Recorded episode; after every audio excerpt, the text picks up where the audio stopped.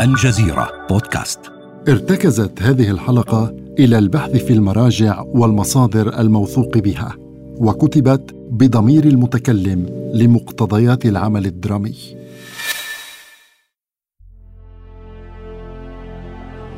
شيرين أبو عاقلة، الجزيرة، رام الله. أنا بنت القدس، والقدس بتحزن صراحة لأنه لا بيقدر يوصلها ابن الضفة ولا ابن غزة ولا حدا من برا، فوضع القدس مخنوق جدا جدا.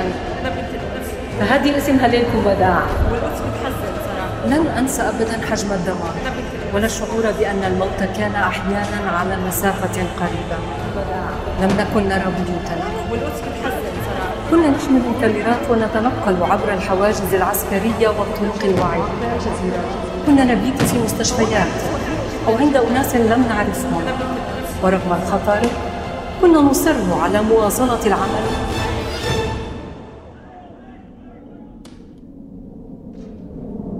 لا يمكنك مع فريق عملك التنقل وسط هذه الظروف، ولا سيما أننا في بداية المساء. لا عليك يا خالة، هذا واجبنا، علينا متابعة العمل.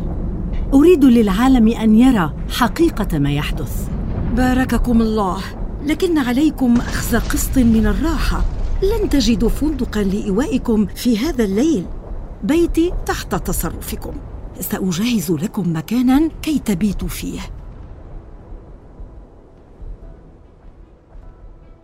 كنت أشعر كل يوم بتقدير الأهالي لعملي وعمل زملائي.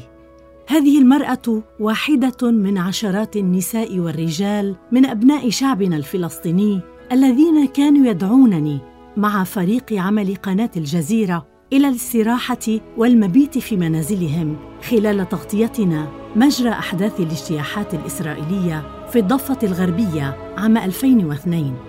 شاهدت هذه المبادرات في نابلس، في طولكرم، في جنين وغيرها. رافقتني أيضاً خلال تغطية الحروب على غزة، وقبل ذلك خلال سنوات الانتفاضة الثانية التي انطلقت عام 2000. كم أنا فخورة ببنات وأبناء شعبنا. أنا شيرين أبو عاقلة. تستمعون إلى قصة حياتي التي أمضيت نصفها في نقل حقيقة ما يحدث في فلسطين على يد الاحتلال الإسرائيلي خلال عملي كمراسلة صحفية، لأخبركم عن المخاطر والتحديات التي أحاطت بي، وعن اغتيالي الذي هز فلسطين والعالم. استمعوا إلى حكايتي في بودكاست رموز من الجزيرة بودكاست. أقدمها إليكم أنا إيمان، وتحدثكم شيرين بصوتي، ويرافقني في هذه الحلقة محمد.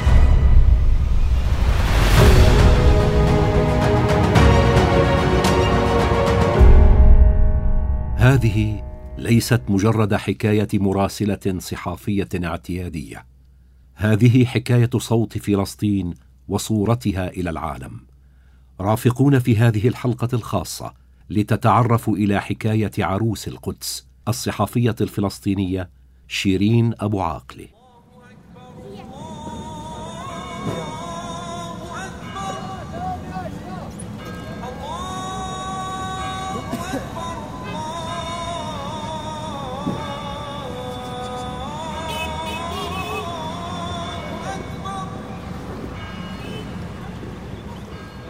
هي القدس، مهد تلاقي الديانات السماوية، توزع محبتها كل يوم على أهلها، تتمرد على الاحتلال.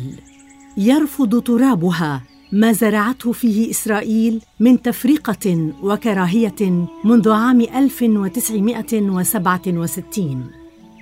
أول ما رأت عيناي النور كان في القدس. ولدت فيها عام 1971.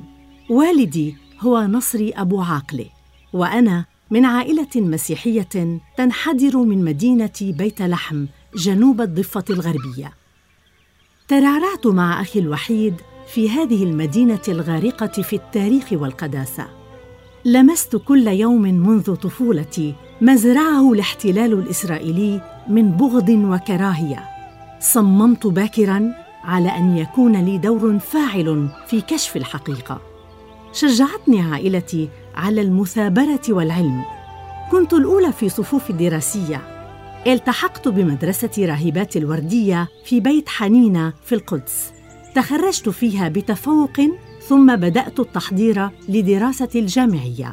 غادرت فلسطين في نهاية الثمانينيات إلى الأردن، والتحقت بجامعة العلوم والتكنولوجيا هناك لدراسة الهندسة المعمارية، أليس كذلك؟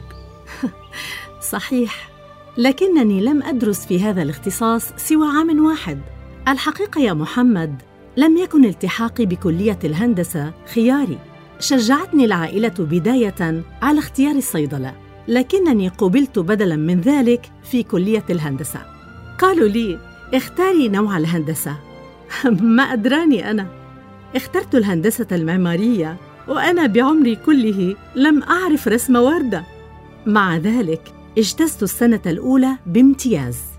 بالرغم من كل ذلك لم أرى نفسي إلا في تخصص يقربني إلى الناس، فتركت الهندسة واخترت الصحافة، لا سيما أنني أحب الكتابة. درست هذا الاختصاص في جامعة اليرموك في الأردن أيضاً. تخصصت في التحرير الصحفي، أي الصحافة المكتوبة.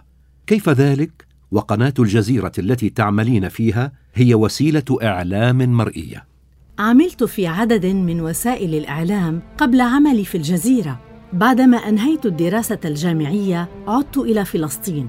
عملت مع العديد من الجهات، وكإعلامية مع وكالة غوث وتشغيل اللاجئين الفلسطينيين الأونروا. التحقت بعدها بإذاعة صوت فلسطين وبإذاعة مونتي كارلو. اكتسبت من جراء ذلك خبرة واسعة في العمل الإعلامي. وعام 1997 عند بلوغ 26 من عمري التحقت بدبلوم العمل الإذاعي في مركز تطوير الإعلام في جامعة بيرزيت. كان الزميل وليد العمري، وهو مدير مكتب الجزيرة، لا يزال يعمل في المركز حينها قبل أن يتفرغ كلياً لإدارة المكتب. كانت لي معرفة به بحكم مهنة الصحافة التي نمارسها ووجودنا في مركز تطوير الإعلام في جامعة بيرزيت، الذي أصبح يعرف لاحقاً باسم معهد الإعلام. أبلغني في إحدى المرات أن قناة الجزيرة بحاجة إلى مراسلات لها في فلسطين. تحمست للعمل فيها. هذا الذي حدث. التحقت بفريق عمل قناة الجزيرة الفضائية حينها. في العام عينه، أي عام 1997، وتحديداً في الربع الأخير من العام الأول من عمر القناة، اخترتها من بين 4 محطات تلفزيونية قدمت لي في ذلك الوقت عروض عمل. لا تتصور كم كنت سعيدة بذلك. والرسالة المرئية الأولى لي على شاشتها جاءت بعد تعريف بي من قبل مدير مكتب القناة في فلسطين الزميل وليد العمري. قلت حينها للمشاهدين: مشاهدينا الكرام، نقلت لكم قناة الجزيرة على مدار عام كامل تغطية شاملة وكاملة للأخبار من موقع الأحداث في داخل المناطق الفلسطينية والإسرائيلية على حد سواء، وهو ما نأمل أن نواصل القيام به على أكمل وجه في المستقبل أيضا. فترقبوا تقارير مفصلة عن الأوضاع في هذه المنطقة الساخنة. كم كنت سعيدة يا محمد. أعلم أنك لم تتوقفي عن التعلم والتطور، حتى أنك وبعد أكثر من 2 من الخبرة الصحفية التحقت بجامعة بيرزيت مجدداً لنيل دبلوم في الصحافة الرقمية. كان هذا عام 2020. لكن أخبريني الآن، ما الذي جعلك تختارين قناة الجزيرة أواسط التسعينيات وهي لا تزال في بدايات انطلاقتها؟ لا أدري صراحةً. ولد لدي شعور بأنني سأجد نفسي فيها وسأقوم بدوري المهني والإنساني من خلالها. لعلني تأثرت أيضاً بنصائح المقربين مني وأثق بهم.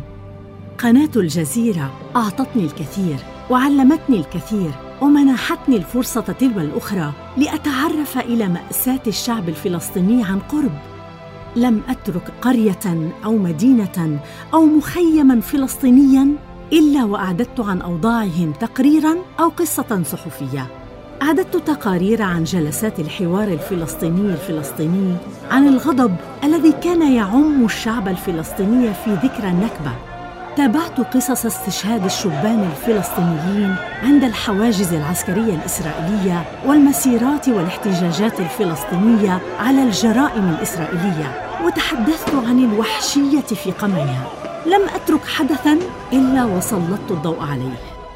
في تقرير أعددته عن نابلس مثلاً، أذكر أنني سرت في شارع يعرف باسم طريق نابلس، لا يبعد أكثر من 100 متر عن أسوار البلدة القديمة، ليعيش المشاهد تجربة الفلسطيني حين يدخل هذه المدينة.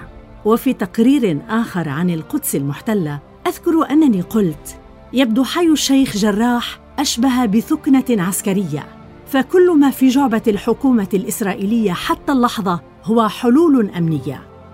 شهدت على الأحداث الفلسطينية المفصلية، أبرزها الانتفاضة الثانية، انتفاضة الأقصى بين عامي 2000 و 2004، واجتياح جنين. غطيت هذه الأحداث بأكملها، نقلت حقيقة ما يتعلق بعمليات القصف والاغتيال وغيرها. شاركت بتغطيات صحفية عديدة أيضاً في مواجهات القدس وغزة والداخل، كما قمت بواجب المهني خلال حروب عدة في غزة. وشاركت أيضاً بتغطية الحرب على لبنان عام 2006، حيث توجهت مع فريق العمل إلى الحدود مع لبنان من داخل فلسطين لتغطية تطورات تلك الحرب. تعرضت مع زملائي خلال القيام بواجبنا للكثير من التنكيل والاعتداء على أيدي جيش الاحتلال، لكنني لم أنحني ولم أتوقف عن كشف الحقيقة. صحيح أنني في النهاية إنسانة تخاف وتقلق، لكنني لم أكن ألوذ إلى مكتبي لتجنب الخطر. كنت بمجرد أن يحدث أمر ما لا أشعر إلا وأنا أتوجه إلى الميدان بكل اندفاع. لا أستطيع البقاء في المكتب، الميدان هو مكاني الطبيعي. لا شك بأنك عايشت الكثير من المآسي خلال قيامك بواجبك هذا. نعم، الكثير. لكن دعني أخبرك أيضاً عن لحظات السعادة التي شعرت بها خلال عملي. دعني أخبرك يا محمد عن ذلك الشعور الرائع الذي سكنني عندما كنت أغطي انسحاب المستوطنين من المستوطنات في غزة عام 2005. كانت أكثر أوقات سعادتي وأنا أرى مستوطنة ملآنة بالمستوطنين الإسرائيليين، وأكون آخر من يغادرها من دون أن يبقى فيها مستوطن واحد. هو شعور بالانتصار، شعور برؤية أرضاً فلسطينية قد تحررت. ماذا عن أوقات شعورك بالألم والحزن؟ هي لا تعد ولا تحصى يا محمد، لكن من أكثر اللحظات التي أثرت بي زيارة سجن عسقلان والاطلاع على أوضاع أسرى فلسطينيين، بعضهم قضى ما يزيد عن 20 عاماً خلف القضبان. نقلت حينها معاناتهم لذويهم وللعالم. ومن أصعب المواقف التي مررت بها وأكثر التقارير الصحفية التي أبكتني كانت عندما هدمت قوات الاحتلال منزلاً فلسطينياً في بيت حنينا في القدس. لا أستطيع أن أصف لك تعابير غضب أحد الأطفال عندما عاد مع إخوته ووجدوا منزلهم قد هدم. كنت أبكي وأنا أعد التقرير. الاجتياحات وحروب غزة وباقي الأحداث في فلسطين تشعرك بأنك تعيش في زاوية مؤلمة. كمية الحزن وحجم الضغط أمام المشاهد التي رأيتها خلال ربع قرن من عمل الصحفي موجودان في داخلي. مع تقدم السنين انعكس هذا الأمر على صحتي، أصبحت أعاني من بعض المشكلات الصحية. هذا ما يدفعني للتفكير. ما الذي دفعك إلى البقاء في فلسطين وسط هذا الألم؟ ويمكنك الهجرة إلى أي مكان في العالم، أنت معروفة. انتقلت إلى مصر لتكون من أوائل الصحفيين الذين انتقلوا إلى هناك عقب إعادة فتح مكتب قناة الجزيرة في القاهرة. بقيت هناك 4 أسابيع. أنت برزت أيضاً في تغطية أحداث عالمية عدة، أهمها الانتخابات الأمريكية. فلماذا لم تفكر بالانتقال إلى مكان آخر؟ أحب القدس يا محمد، لها مكانة كبيرة في قلبي. أحب رام الله جداً، الخليل، الأغوار، كل شبر من فلسطين. كيف تريدني أن أترك شعبنا وقضيته؟ أنا في اللحظات الصعبة تغلبت على الخوف، فقد اخترت الصحافة كي أكون قريبة من الإنسان. ليس سهلاً ربما أن أغير الواقع، لكنني على الأقل قادرة على إيصال ذلك الصوت إلى العالم.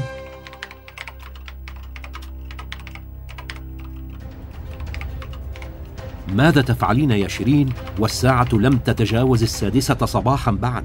بعثت برسالة سريعة إلى مكتب الجزيرة، قلت لهم فيها: قوات الاحتلال تقتحم جنين وتحاصر منزلاً في حي الجابريات، أنا في الطريق إلى هناك، أوافيكم بخبر فور اتضاح الصورة. إلى أين أنت ذاهبة يا شيرين؟ الواجب يناديني يا محمد. ليست هذه المرة الأولى التي أعمل فيها تحت الخطر، لطالما شعرت دائماً بأنني مستهدفة وبأنني في مواجهة كل من جيش الاحتلال والمستوطنين المسلحين. انتبهي أرجوك يا شيرين، انتبهي، كوني حذرة. اطمئن يا محمد، لا أرمي نفسي في الموت، أنا حريصة جداً على سلامتي وسلامة فريق العمل معي. همي الأول كيف أحمي نفسي وأحميه. كالعادة أرتدي السترة الواقية من الرصاص والمكتوب عليها كلمة صحافة بخط كبير، أضع الخوذة على رأسي، أنطلق مع فريق عمل الجزيرة والصحفيين الآخرين إلى مكان الحدث. هيا أيها الزملاء، دعونا نتقدم سوياً. توقفوا توقفوا، لنبقى هنا لدقائق كي يتمكن جنود الاحتلال من مشاهدتنا. هيا نتابع سيرنا فلنتقدم. لقد أطلقوا النار على زميلي علي السمودي، أصابوه في ظهره. علي أصيب، علي أصيب. قتلوها. قتل الاحتلال الإسرائيلي شيرين أبو عاقلة برصاصة أصابتها أسفل أذنها. هل رحيلك في 11 من شهر أيار مايو في قلب الربيع هو تذكير للشعب الفلسطيني الذي ضحيت في سبيله الكثير بعمرك الذي لم يتجاوز 51 بأن ربيع العدالة آت إليه؟ قتلوك يا شيرين وحاولوا إنكار جريمتهم. ليتك تسمعين قيادات الاحتلال كيف حاولت كيل التهم على أبناء شعبك الفلسطيني الذين أحبوك. ليتك تقرأين كيف انفضحت أكاذيبهم. إنهم يتخبطون كعادتهم يا شيرين، لأنهم غدروا بك.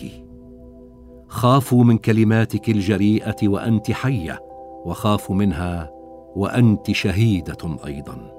فها هم جنود الاحتلال يعتدون على مشيعي جثمانك داخل المستشفى الفرنسي في القدس، مدينتك التي أحببتها حتى الشهادة. وداعاً شيرين، ربما لم يتسن لك إعداد التقريرين الصحفيين اللذين حلمت بهما عن انتهاء الانقسام الفلسطيني وتحرير الأسرى من سجون الاحتلال، لكن صوتك، صوت فلسطين، سيظل يهمس مدوياً في آذان الاحتلال. شيرين أبو عاقلة، الجزيرة، رام الله.